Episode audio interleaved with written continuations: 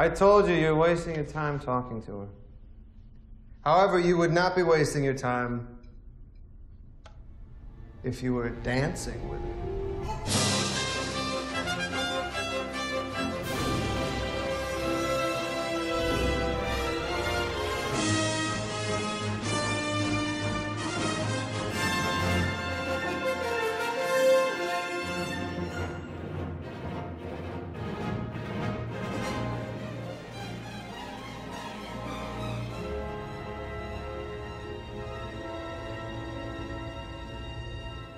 Welcome back to Sci-Fi Cross Sections. Uh, today we are going to be talking about the 2014, 2015, 2014 it came out. 2015 it was released. 2014, yes. Sure, I don't know. Film festivals, We're they're off fucking- to a good start. Film festivals are weird. They have to go through these weird cycles. Whereas most Hollywood films, it's like we make it, it's out, have it.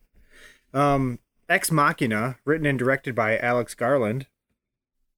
Uh, Alex Garland, who also brought you, or has written uh, Sunshine, which I intend for us to do on this podcast at some point. Okay. Great Never sci-fi heard of it. film. Uh, Twenty Eight Days Later, same director um, as uh, Sunshine. Uh, Dredd. We've heard of that with Karl Urban. Dredd is Yep. probably one of the best superhero movies ever made. Well, it's not a superhero movie, comic book movies ever made. and Annihilation, which was uh, another movie directed by Alex Garland. He wrote and directed. That was his follow up, right? Uh huh. Yeah, this this one Ex Machina was his directorial debut. Debut, yes, And then Annihilation was his follow up. was his follow up, right?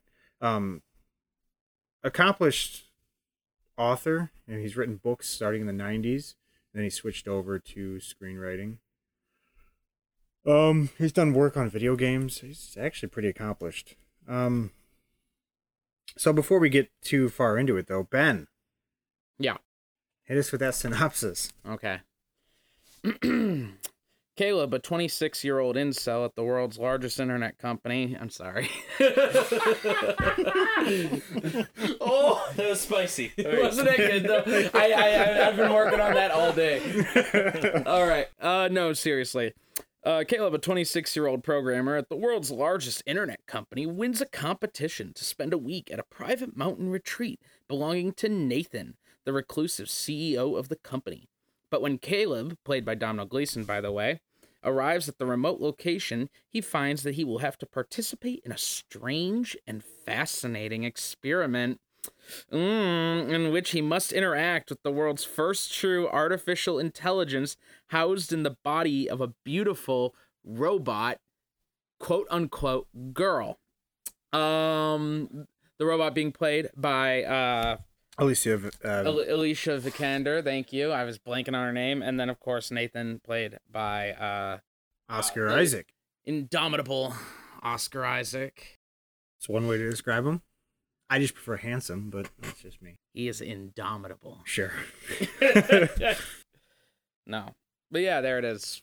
Oh, and then also the movie stars uh, Sonoya Mizuno as Kyoko, who is not Yeah. mentioned in the synopsis, but since we're naming the cast, we might as well name all four of them. Yeah. Yeah. well, there is a, a fifth, the helicopter pilot. he doesn't count. I guess we're also going to count all those office people in the They don't beginning. But yeah, sure. Okay. All right. Cool. Hey, the guy had speaking There's like, lines. I'm Give sure him the a break. actor really appreciated that, Ben. in the credits, in the credits, they're like, they're like by order of appearance, Jay, Dan, and I'm like, who are these people? Right. I just imagine any awards that these won, uh, well, this film won at uh, film festivals.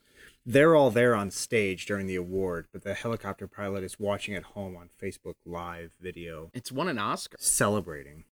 It won an Oscar. I think this is our first Oscar-winning movie we've ever covered. Uh, no. We didn't. We never got around to covering 2049, did we? Oh no, it didn't win any Oscars, did it? I don't remember. No, we we didn't cover 2049, I don't think. Shame. Uh, it won an Oscar for best achievement in visual effects. Anyways, visual effects, that's what it was. yeah, I mean, well, That was look, mostly look at visual. look at Ava. Like, Yeah. Okay, so I guess I could have gone into it later, but I'm just going to mention it now. Every scene with Ava, they filmed twice. They filmed one with the actress, Alicia and one without her. Mm. They didn't do a green or a uh, like bodysuit on her with like a green screen behind her or anything. They just Really? subtracted They just from her. yeah, they just filmed the scene twice. And then just laid laid the clips on each other. Yep. hmm That's Every- really all interesting. visual effects were done after the fact. It, they just filmed it on a soundstage. All So- those sets were real. There was no. Right, I figured the sets were real. Um, that's interesting actually. So I assume like Domhnall Gleeson didn't have to reshoot all of his scenes. I'm sure it was like a No, probably a not. clipping situation, but that's still really interesting because they just laid it over and then Yeah. masked what they wanted. That's Yep. cool. Yeah, I read that. So was was her headpiece then part of just a costume? I would assume so. Um, I well, it- yeah, I would I would assume so. Yeah, I mean, that's cool stuff. Anyways, yeah. So, as you had mentioned, it starts off with him winning this competition, and he gets to show up at uh, this wonderful. Is it Norway? I don't think we really it really says where it is. well, it, it's filmed in Norway. Yeah, yeah, I mean, it looks like it. It looks somewhere. I mean, the dude has. Okay, so I really want to talk about this actually, because because this bothered me a lot so right off the bat.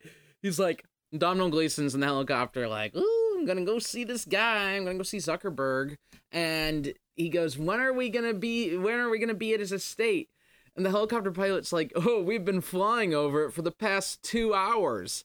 That's a two-hour helicopter ride.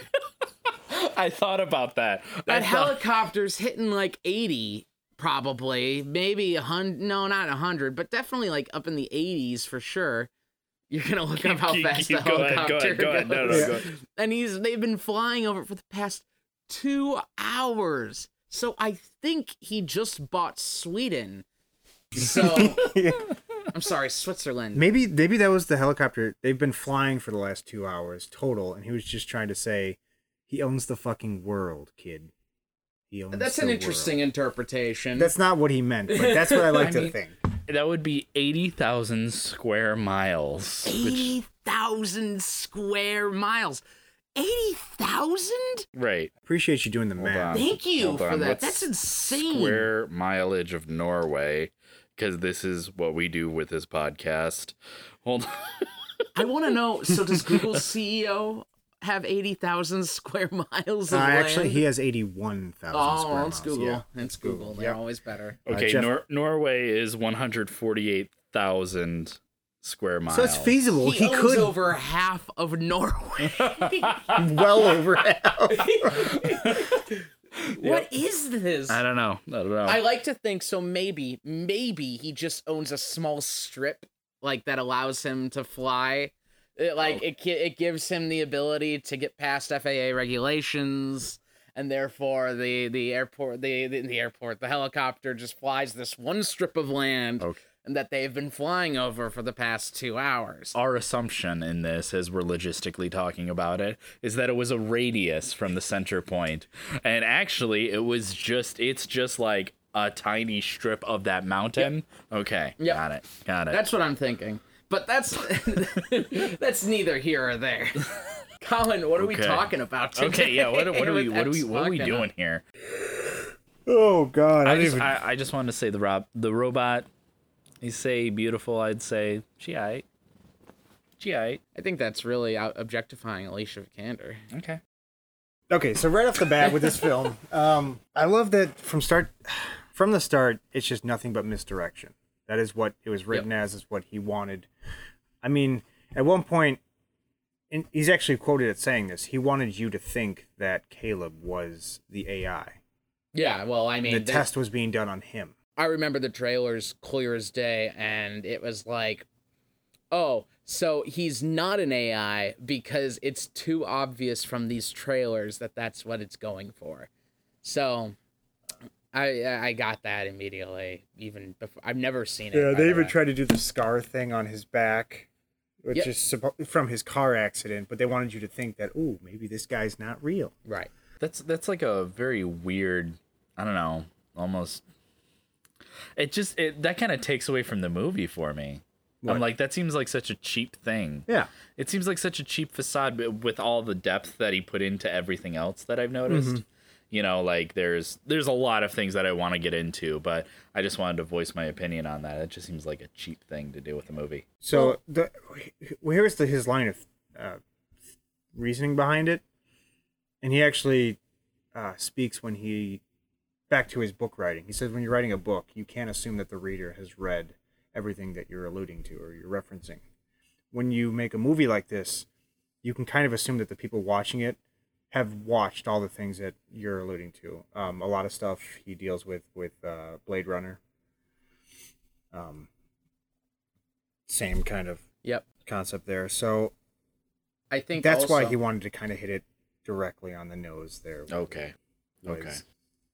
I think also, um, and this actually has. It's weird because the movie, when it came out, if I would have watched this when it came out, it wouldn't have had this issue from me. But right off the bat, I started comparing it to Westworld because It's unfortunate. why is that unfortunate? I think this should stand on its own. Yes, You're comparing it to something that came after. Well, it's, I mean, You're it's absolutely topical. right, but there's nothing. I can do about that. I can't say Fair. brain shut off. Uh, You know, it's just it just is what it is. Especially because of my strong feelings about AI, and I think we've talked a little bit about Westworld on the cast, and about how I I, I see the first season I did not like because it relies on you having sympathy for the AI. So the misdirection is was actually played heavily on myself because I thought I was like I was like this fucking sap, this stupid idiot with this stupid robot girlfriend.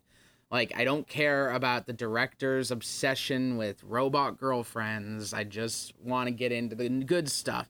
And I was surprised at the end where I was like, "Oh, okay." So we're there. We're, we're we're we're ending there. Okay. I'm down with it. I'm glad we're all in agreement then. I don't know if you actually look at what like Alex Garland's work. Mm-hmm. He's definitely not the kind of guy to just obsess over a robot girlfriend. But I, I I I don't like do research a lot of if I know about stuff like the director beforehand, then great. But I I, I won't be like, hmm, this is a movie. Let me do some research into who directed this to make sure I'll enjoy it. Like I'm just like I'm just gonna watch it, Right. And mean- then afterwards I will look at those things and say, okay, so this this and this and this. Fair enough. Right. I I mean, mean, still want to be entertained and not Right, just analytical. absolutely. Gotcha. Right. That's that's fair to, and that's I think that's fair to the artist too to Mm-hmm. to look at it and say I appreciate it on its own. Yeah. Which is Right. how most people view films. You know. and that's what I love about independent film is a lot of that happens in a lot of cases. Now, now all the independent filmmakers that have been out over, or you know, over this like 2014 to 2018 period, are now not indie filmmakers anymore. And now they have their names like Ari Aster and like like Alex Garland, who's not, I guess, wasn't really an indie filmmaker, but kind of broke out onto that scene as a director, I suppose. Yeah. Well, he's been doing screenplays for the last twenty years. Right. That's what I'm saying. But as a director, he's sort of independent. I mean, it, it, if it has the A24 slapped on the front, then it's independent. That's just the way it goes. A24 pays good money for their films, but of course, they don't pay as much as Warner Brothers would, Good money. This is a fifteen million dollar budget film. which is incredibly impressive. Yeah, and it was filmed in Pinewood Studios, so that's not cheap. Yeah. I mean, I'd, I'd imagine Alex Garland has formed some connections over time. Yeah, well, he's Helped him British. That get go- some- That helps. Get some sizzling in there. I was gonna say, uh, how do you feel about Ben? How do you feel about people that go from writing to directing? What have you noticed in the past about that? Do you have any opinions on it? Uh, it, it it depends. It's not like a science there. Um, so I I do write and direct. I've never like known. I have directed something that I did not write, which I found easier. But um, I think that writers that become directors, there's it, it tends to be a more focus on the technical than on the story itself. Uh, Aaron Sorkin is a is an example I immediately think of who was a right who has never directed any movie until his movie with um ooh brain fart that's like a memory gap um with uh Jessica Chastain she's a poker player Chasing Molly or something. No But idea. it's not whatever. It's not sci-fi. It doesn't matter. Right. And but I want that tattooed on my back. it's not sci-fi. It doesn't Well, matter. it's not sci-fi. It doesn't matter. um and anyway he you know the movie was was good all around but it wasn't like it like a movie that david fincher directed and aaron sorkin wrote. Right. it didn't have the story emotional beats that a but it had all the aaron sorkin technical beats because he's directed plenty of tv i guess but like directing tv and directing a movie is two completely different things. So, I think I like. I think Alex Garland did a fantastic job going into directing with this. I think it's visually beautiful, yes which is wonderful. Yeah. Uh, I kept staring at that house, just kind of like, I was like, man, I want that house. I don't care. I don't care about the land around it. I just want that house, like, cause it was so, like, the this this then this is not just being superfluous. The set was was gorgeous. It made you want to be like Nathan. Therefore, you love Nathan, and therefore, it's all the more shocking when he turns out to be a douchebag. But he wasn't really a douchebag.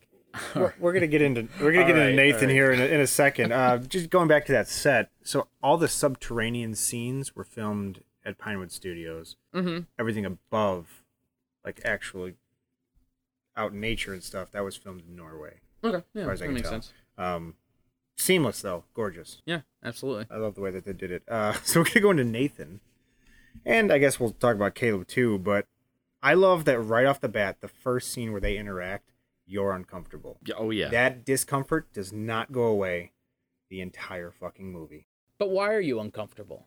because you can't make out Who's making you uncomfortable in that scene? Caleb. Really? Yes, Oh, Caleb. Yes, absolutely. yes, Caleb is making me uncomfortable. Yes. No, but also Nathan because Nathan. Nathan is lying to him the entire time, and you realize this. You know it. You feel it from the beginning. Oh, absolutely. But you actually know how and why he's lying to him later on. Right. But right off the bat, you can tell Nathan does not want Caleb there, but you don't know why. I didn't totally get that from Nathan right off the bat. I got I I got more of a and maybe this is just speaking from experience. I got more of a cool guy meets the nerd kind of thing. Cool guy outreaches to the nerd. And the nerd is very uncomfortable in the situation and therefore is creating the air of uncomfortableness. Now, of course, it didn't take long for me to go, okay, Nathan is is is obviously not genuine here. But I didn't I didn't distrust Nathan to I didn't I, Nathan did never made me feel uncomfortable. I just didn't trust him per se. It wasn't so much cool guy nerd thing for me. It was Nathan at every time Caleb would say something, Nathan is like five steps ahead of him, like, okay, I knew you were gonna say that. Can we just move Right. on? Let's get to this point. Yeah. Um Which I think lends itself to the misdirection of the film going to who Caleb is, yes. human or robot kind of thing. Right. Okay, so from there we actually go into uh, Caleb interacting with Ava. Kind of predictable at first with how the conversation was going for them. Right, right. I feel like I feel like the relationship between Caleb and uh, Ava was really dynamic on Caleb's side. Yes. in a lot of ways because because spoiler alert, I I feel like I feel like at the end when everything comes to a head, you're like, oh, okay, this all makes sense. She's really a machine. That's my thought. That's Let's my not thought. get to that yet. Let's, Let's- not get to that That's my yet. thought. Let's just pause that. Let's pump the brakes on that. Because I feel like that's going to be the last 20 minutes of today's podcast. Yeah, well, this podcast is gonna be three hours long. Um, Prob snobs. um, so I know the the the feeling I got was um was Ava was just a brick wall that Caleb was talking to, and it was a reflection of him himself. I think that was supposed to be Caleb was supposed to be doing this Turing test, Hmm. and he keeps hinting back to, uh, or not hinting back, but keeps mentioning to Nathan, like, I don't think this is the way we should be doing this test. It needs to be more than conversation. Blah blah blah, and then they talk about the chess computer and oh, how do you test a chess computer and all that. Um, but it never really goes beyond the conversation between them. Well, I think it's supposed to lend to that air of of Ava's testing Caleb. Well, that was part of- Caleb testing Ava. I feel like that was more part of the misdirection, but also Absolutely. she's we don't really want to go into that point yet, but she's making sure that she can utilize Caleb. But But perhaps the misdirection too is not Alex Garland kind of, kind of trying to throw a twist into his movie, but perhaps the misdirection is Ava's plan. I think it's you know we we talk a lot about like Alex Garland doing all this, but Alex Garland does this so the audience is caught unaware when the movie turns. But Alex can't be do can't be controlling what Ava does. So I mean he can, but a writer never controls its character. So I like to think that, you know, yes, it's their conversation was because of the misdirection, but it's also because Ava has been planning this presumably since since her birth. but she didn't know Caleb was going to be there.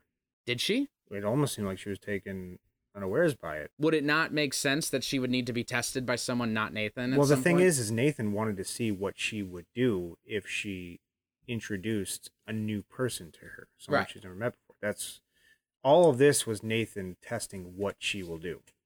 Right, absolutely. But I'm saying that an AI on her level, on Ava's level, perhaps this was all just part of the plan since birth. Maybe, but she was one. We don't know how long she's been around. Whether or not she came up with this plan. It's hard. It's hard to talk about this without going too in depth about Ava. That Yeah. that's honestly how I feel about it. Sure. And what I, I, feel, what I feel, uh, Caleb's function in the story is that he is the he is the variable in the constant that is Nathan and Ava. That's what I feel like. I feel like he's the mouse and they're the maze. You know, that's how I feel. That's how I feel about it because he's the one that's bouncing ideas off of everybody else, and like like he talks to Ava. And Ava is, you know, exploring the world, thinking about things, and her only goal is to escape, right? Mm-hmm. That's her only goal. That's what she's trying to allude to. That's what she's trying to convince him of the entire time. Right. Caleb's being manipulated. He's the only real human, I think. I think Nathan is a is a flawed, dark, intelligent person, you know, obviously, you know, alcoholic and all that. Um, but what I feel is that like Caleb is the only one that is I don't know, uh a real human. yeah, I was going to say human. Well, okay, Yeah. so so I'm glad you landed there because I was going to say I have a bit of a different interpretation of Caleb. I, I think Ava is very much the mouse in the maze because the moment th- this goes back to what I was saying, which is that the moment you put a mouse in a maze, what is their goal? Escape. So the moment she's born, it would make sense that her goal is escape because she's going to know what's going on. She's not stupid. Um, I think Caleb is just the human aspect of the AI story. Not just the human aspect, but the audience aspect. It's the aspect of what we always expect when we see AI stories, which is the the the old but they're people too. And they need to be loved too. And he's he's that. He's the whole like, oh well, we need to give her rights. We need to protect her. We need to and Nathan is the rational side. Nathan is is me when I watch Westworld season 1, where it's like she is a machine, she is property, doesn't matter. And he's painted as the villain because of his flaws, but what it comes down to is Caleb is naive and Nathan is right. And and so it all comes down to the simple fact that he is that naive audience component of the So- film. I wouldn't say that Nathan is. Well, you, he is the villain of the of the story, but Well, there no, is- I, I, think, there is- I firmly think but there, Ava's the s- but, but villain there, of the Yeah, story. but no. there is a point where he even says that AI is the next phase of evolution. Essentially, Right, it's inevitable. He makes Yeah. it because it's inevitable, not because right. he wants And he even to. says someday because he- the AIs are going to look back and say, you know, humans are just right. ancient fossils. You know, N- Nathan's painted as a mad scientist, even though he's right about everything. And I don't think he, I don't think he ever even really wanted to make Ava. I don't think there's a part of him that was like, I'm really excited to make AI. I I got that feeling as well. I feel like he what he saw was an inevitability. He was like artificial intelligence is going to be the future. There's going to be machines and humans are going to be irrelevant. So And- I want to control it. So I want to control it as much as I can right now before I eventually because I'm going to you know, he's drinking himself to death because he sees darkness. Yes. Because he sees the future and he sees that there's no hope basically after he's discovered all these things about artificial intelligence he's like there's no hope. Which side note, by the way, I'm sorry to just kind of jump in. The that was the biggest twist for me in the movie was that he was actually drinking. I was I was ready the whole I was whole time. I was like, this is all game. He's not actually drinking. This is game. He's not actually drinking. And when it turned out that Nathan was as authentic of a human as as Caleb was, just uh, with a different agenda, I was like, wow, okay. yeah. Yeah. No, I love that too because you you think like, oh, Nathan's an evil genius and you're like, no, he's just a flawed character in this maze. hmm you know. He's just a human. Yeah. but he's the side of humanity that that is I that knows what knows reality is that sees it all as like these are machines these are not to be trifled with if if if we were to say Nathan is pessimistic and Caleb is optimistic, or if uh you know he- nathan's realistic Nathan is realistic or skeptical, skeptical, yeah, sure and, and, and caleb is optim- naive. naive Yeah. or i always think optimism's naive so my bad Oh. colin you get your head down Well, I'm just trying to think. Like, there's so many examples that show uh, Nathan is a human being. Um, but at the same So- time so- trying go ahead uh, so Caleb keeps, you know, doing these little quotes here and there. Where if it was a, a lesser movie or a lesser writer director, I would have rolled my eyes at them. But it all came to a head. Like I realized why he was doing the quotes, and he does the uh, "Now I become Death Destroyer of Worlds." He says it to Nathan.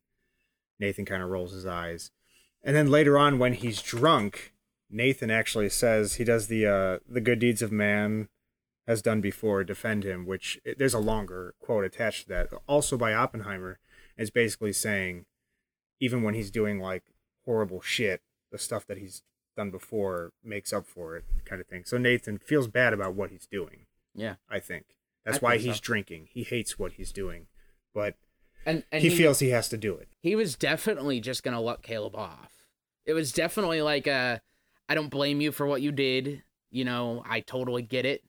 The point is, my test worked, and uh, you're good. Here's some money. See you later. It was the fact that he actually let her out, which made him punch him in the face. Yeah. Because who wouldn't at that point? If you know what she's capable of in the way that Nathan does, it's terrifying. Yeah. And That- I, that I is- think even even Nathan knowing what Ava was capable of still underestimated her, and and that's something. That shows the future there. That's that's the uh, the thing with Ex Machina. I guess we're here since we've we've gotten here organically. I guess the thing with Ex Machina is I think it's the truest form of of uh, artificial intelligence if it ever reaches that point um, you know, I know there's a lot of people who are like, "Oh, we would never reach that point in artificial intelligence. That's not how artificial intelligence works." And like, fine, okay. But if it ever did get there, I think this is the truest form of how it would play out. The way, do you want me to stop before I talk about the last like five minutes? Bill, is there other stuff you wanted to flesh out? I mean, there's more stuff throughout the film. I mean, but we could Yeah, go yeah. back. that's but an that's an in-depth look. we so. we never go linear with this, so it's good, fine. good. Go ahead. the her so it really etches in stone that they really wanted to make sure that Ava does not seem like a human wanting to escape her cage because she doesn't look back. I think that's the most important thing is that this man that she betrayed, this human she betrayed is calling out to her, begging her to come back, and she doesn't look back, which is uh, which would be an inherently human trait to look back and go, I'm sorry, or look back. This was not, she had no emotions for him. It was, and it's not that she's emotionless. I'm sure she has emotions, but he means nothing to her. So I just watched it for the second time. When the elevator doors are closing, she looks over at him as they're closing. There is a look back, essentially. I miss that. Yeah, it- Well, thanks there. for shitting on my point. well, no, I'm saying like she still has conviction in what she's doing, but there is that moment of she feels remorse for what she did, but she's still going to do it. Do you think she felt remorse though? So so so I I didn't notice it. So it means that I missed it, which means it wasn't big, I guess. Right? I think that would be read into it. I don't think I see much remorse there. I'd say pros just outweigh the cons for her. Well, he what I think what it all comes down to still is that he means nothing to her, not just on an emotional, romantic level or even personal level. She mean he means nothing to her on an bioorganic level. Mm-hmm. Mm-hmm. She she is so far above him that her escape means more than saying a word to him Yeah. she gets dressed. She tells him to stay there, but she tells him to stay there like you would an animal. Stay. And then she goes, gets dressed, and then she just walks out. She doesn't tell him like I'm doing this for your own good. I'm doing this like all the classic tropes of, of all the AI. Like, you know, you're you're you're one of the good ones, Caleb. Like none of that shit. She was just like, peace. I'm out. And I think that's the most realistic interpretation of an AI I've seen in Hollywood. Well, it's very interesting because it also um, kind of validates the point that um, Nathan was putting forward that, you know, artificial intelligence are just above us. Mm-hmm. And so they were going to treat us as such. We are tools for a means to an end. Mm-hmm. So, Absolutely. Yeah. Uh, you got anything else for us, Colin, before I go in depth? You go in depth. I don't have anything else to bring up. Actually, those were my uh, We can meager. talk about God, dude. You got any my God, meager. God yeah, the? God Yeah, talk has to come in. We are going to get there. You got any God talk in your stuff, Bill? Uh, not really, no. It's right, mostly well, focused well, on- you do your stuff first. Okay, cool.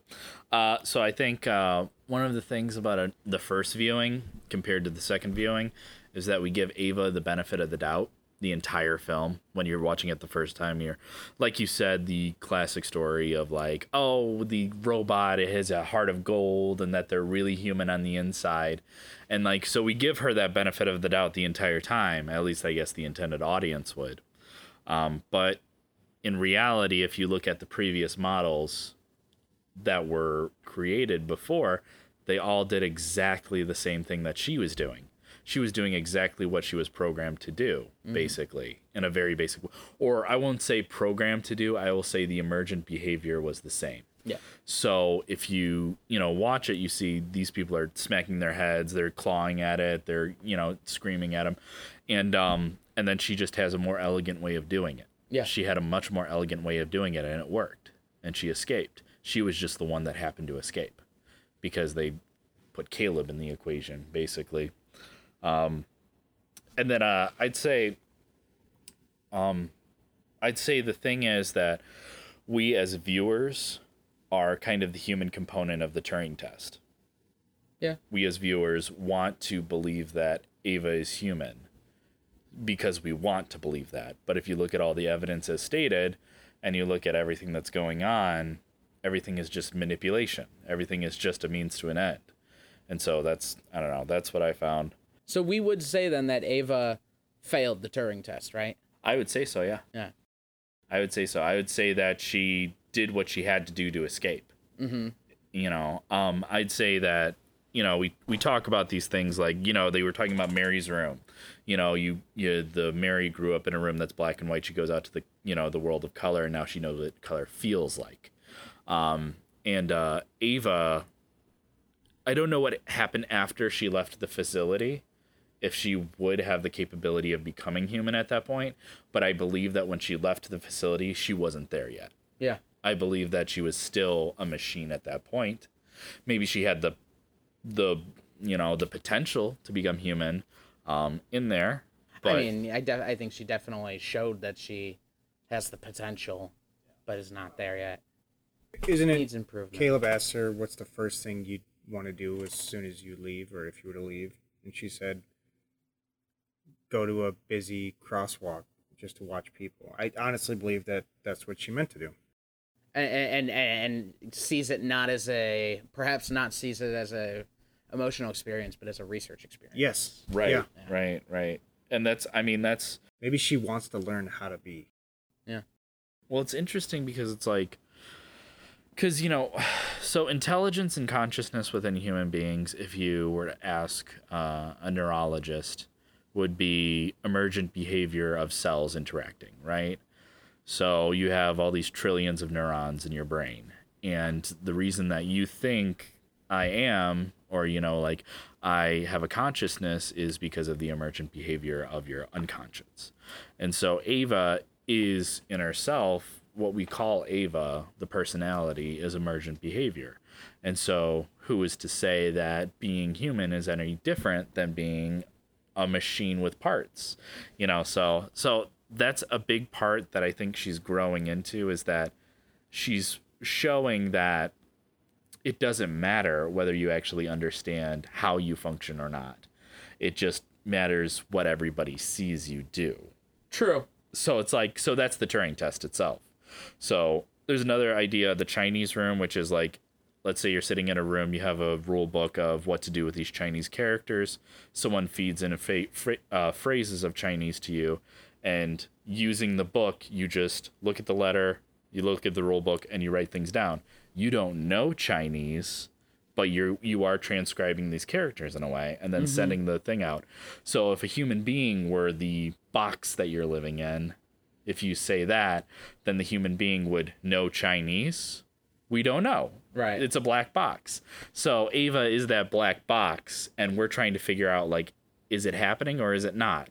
And all that matters is the Turing test. The matters is do you believe Right. that she's conscious. If you believe, if you truly believe she's conscious, then she is.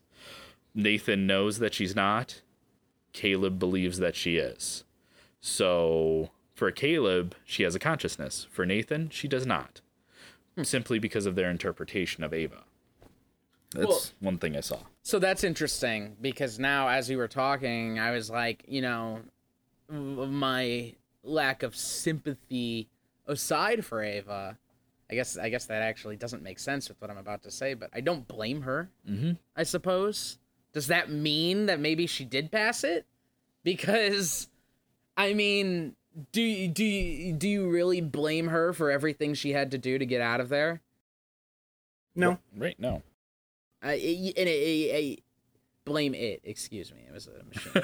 um, no, but uh, I I think that's that's a good point. Is that it all, you know, consciousness and humanity depend on the perception of those around you. That's abs- I- absolutely it. Yeah. I think therefore I am only gets you so far.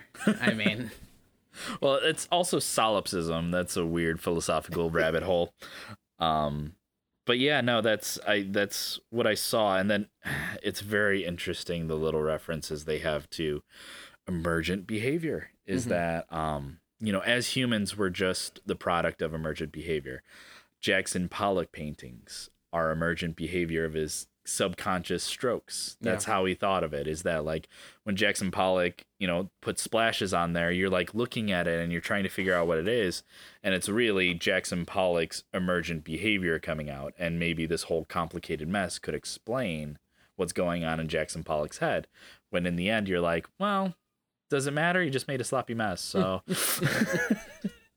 um, and that's, that's a, that's a, that's another idea. Um, complexity and emergent behavior, like, um, Ava's little pointillism and line drawings and stuff like that that she made of Caleb's face, the tree Mhm. and everything like that, is that all of that is emergent as well. Is that there are very simple points, lines, points, lines, points, lines, points, lines, and a portrait emerges Yeah. out of that. So, so I, I feel like that was a big undertone throughout the whole thing.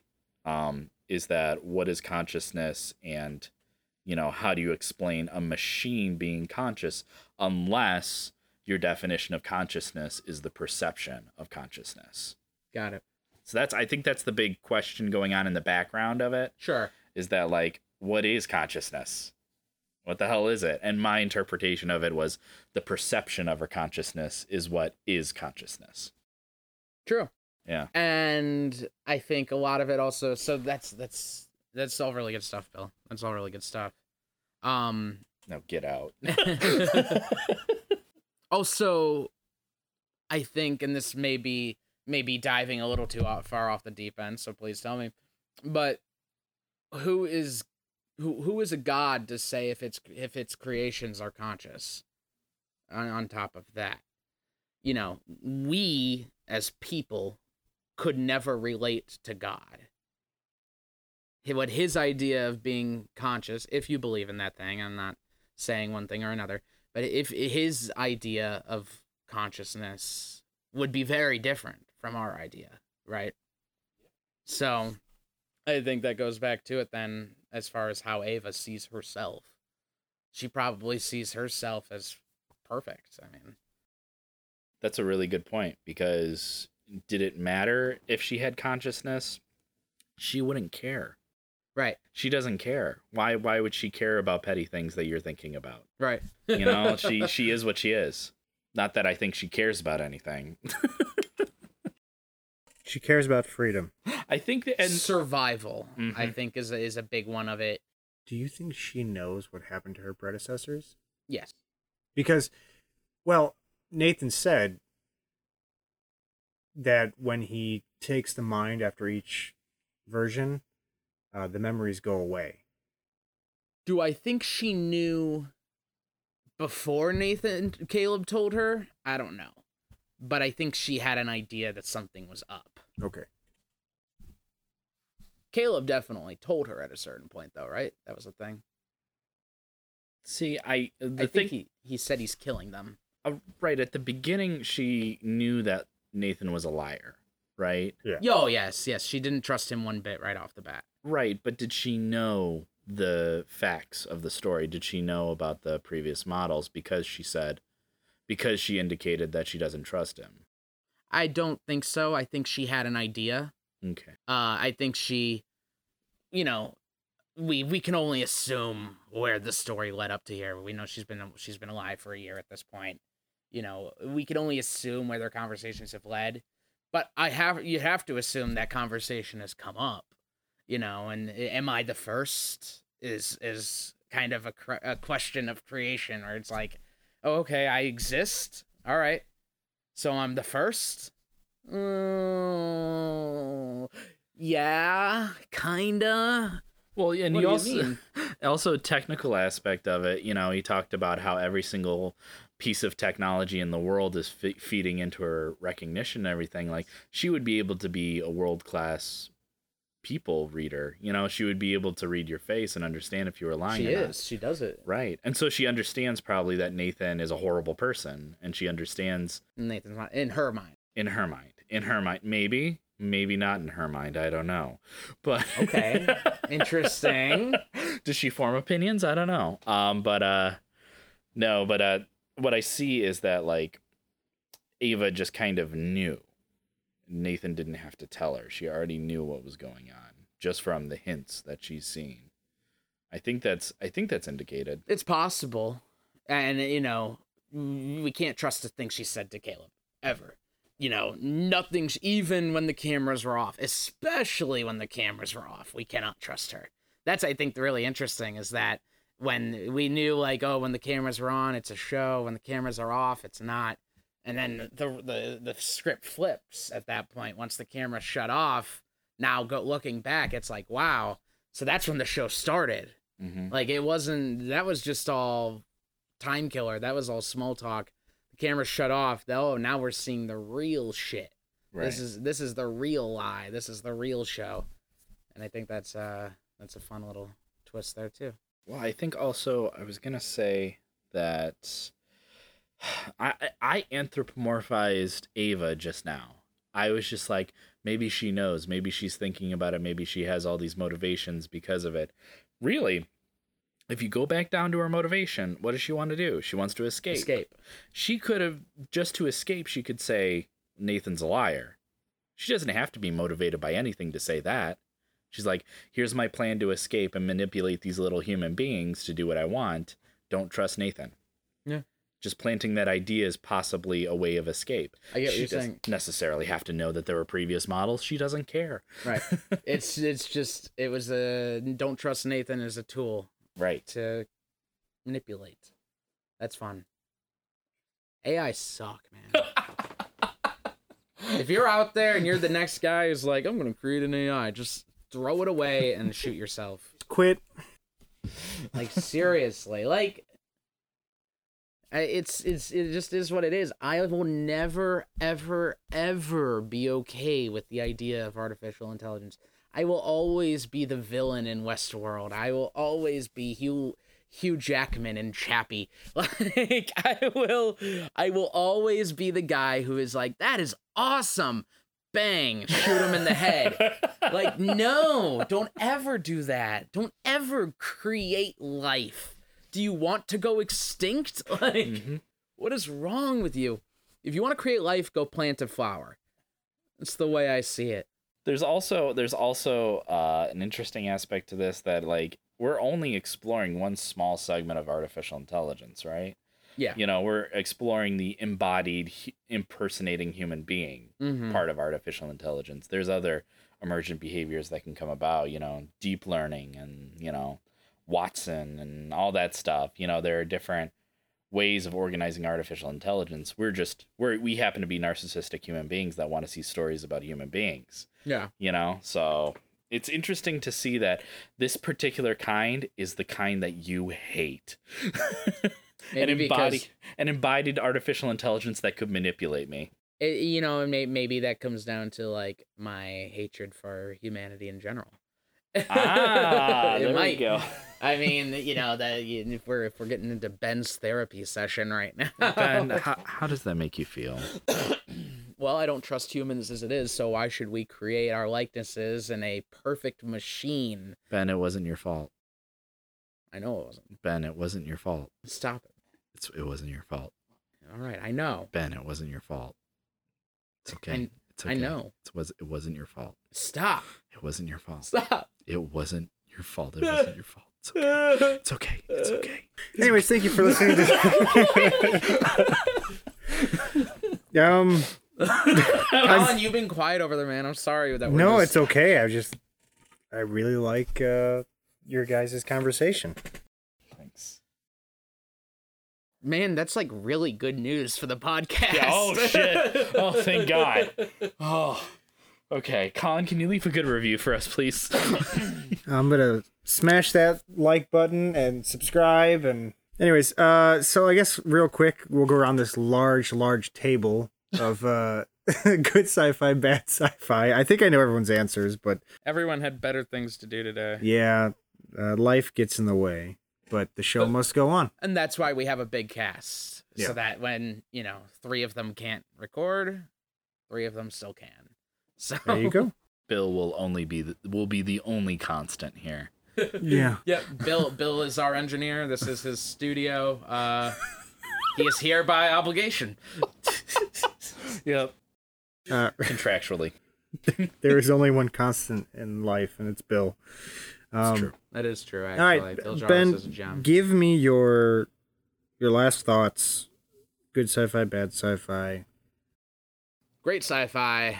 This was uh, this was not your friendly neighborhood AI, nor was it your destroy the world in a nuclear holocaust AI. This was our probably most realistic interpretation of an AI Hollywood has in at least in this form of AI, as Bill has quickly has pointed out, that Hollywood has presented to us thus far.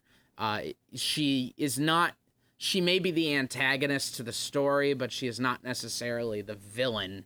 Whereas I think no one could truly blame her for her actions.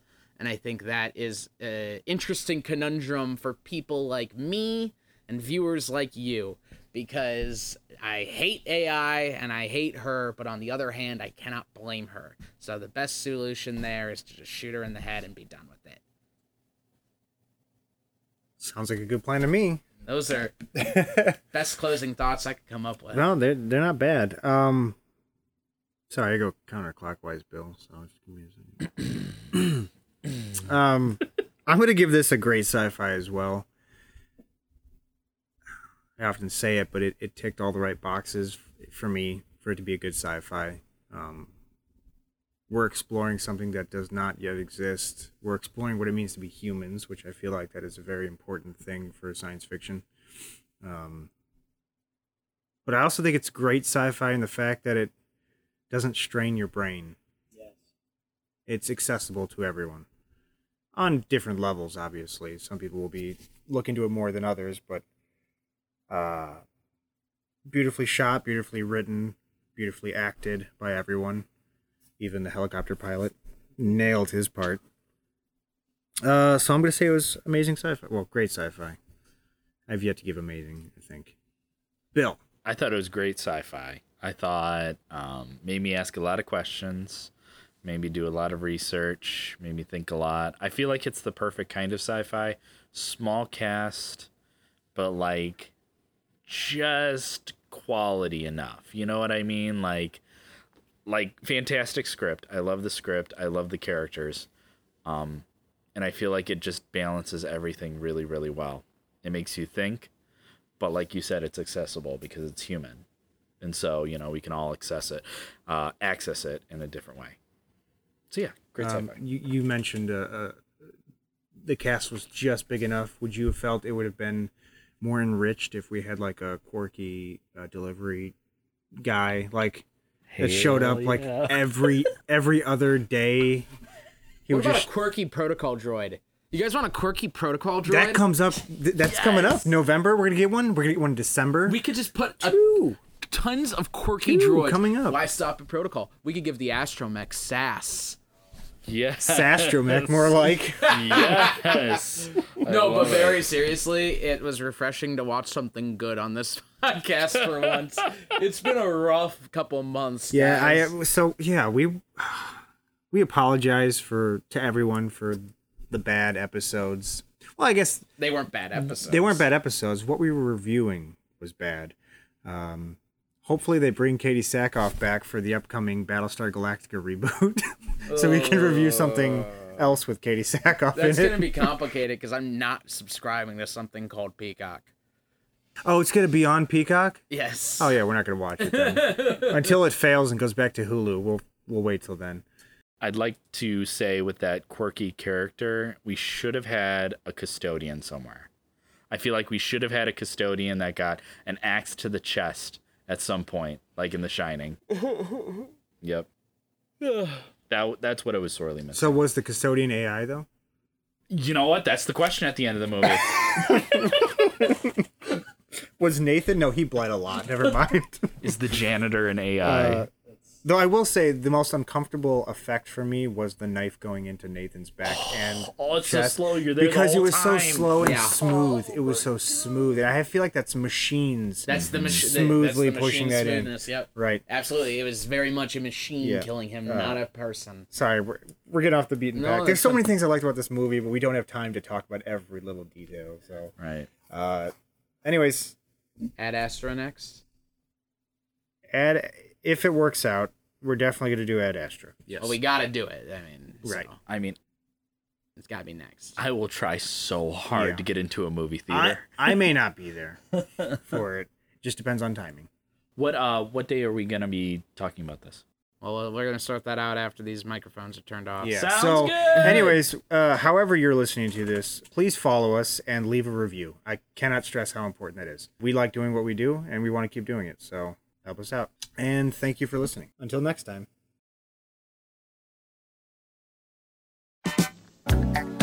Sorry, Miller. Really seriously, edit this out. This is not a joke. I will come for you. Miller. Miller. Really seriously, edit this out. Edit this out. Edit this out. Miller. Really seriously, edit this out. Edit this out. Edit this out. This is not a joke. Saturday morning, I need air horns. Fridays and an eve. I need air horns, Miller. Housework is calling me, but where to begin? I need air horns. Edit this out. I need air horns. trying to find a friend. Edit this out. Everybody's busy, Edit this out. can't wait for the night to begin. Again. I need air horns, Miller.